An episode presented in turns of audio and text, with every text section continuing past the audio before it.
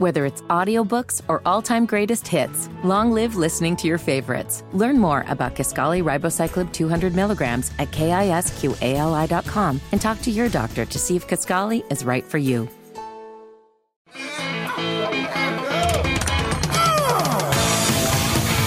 My name is Nigel. Tony Kinnett in for Jason Hammer. It is the Hammer and Nigel show.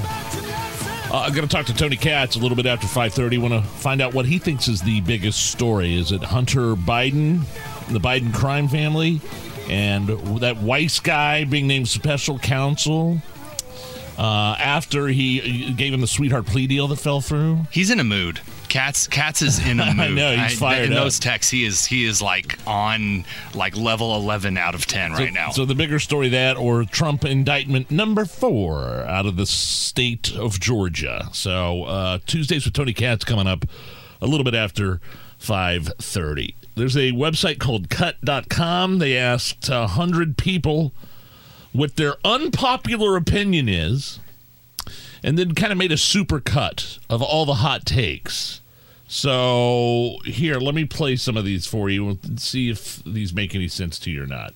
I really like cereal with ice in it. Plastic surgery is kind of sad. We should protect gun rights. Missing a flight is not a big deal. I don't believe in secret keeping. I really don't think that Beyonce is that great. I don't think Tupac is dead. I think Tupac is alive.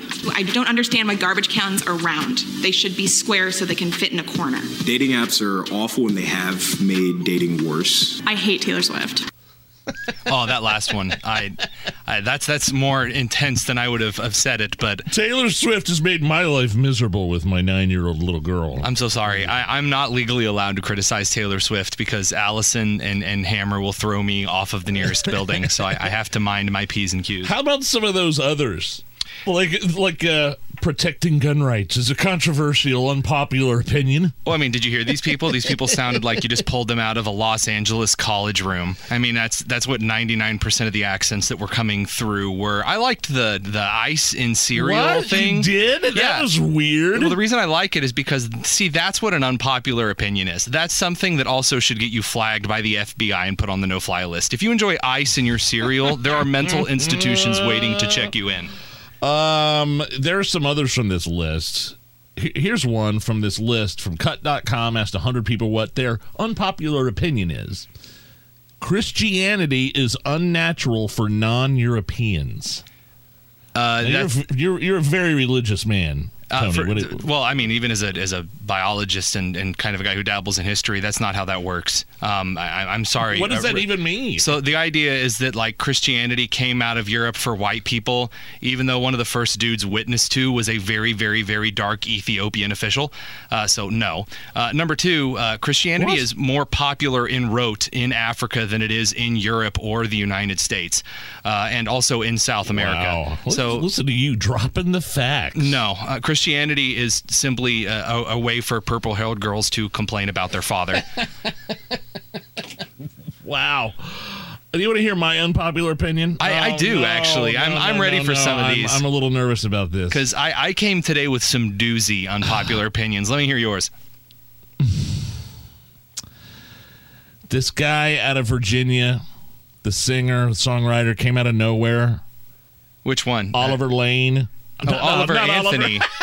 the guy who's uh, the guy who has that like guitar banjo hybrid with thing. the big bushy red beard. oh yeah, yeah, yeah. He sang uh, what is it? Uh, a gentleman out of North Rich, rich man Rich from Richmond. from Richmond, Richmond from north of Richmond. Yeah. I, I, I just, I, I, okay, fine. I can understand why it resonates with a lot of people. I do, but like, you know, I listen to that song. I was like, oh, rich man keeping me down. Ain't nothing going to change. Nothing you can do about it. That's like CRT for white guys, essentially.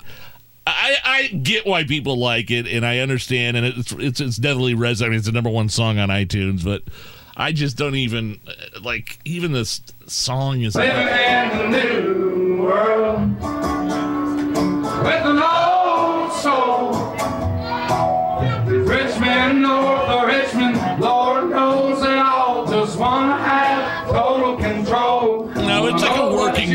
understand. Know what you do. It's like a working man song. I, I mean, it is. I, so I, I but then I, I understand why liberals are like panning it.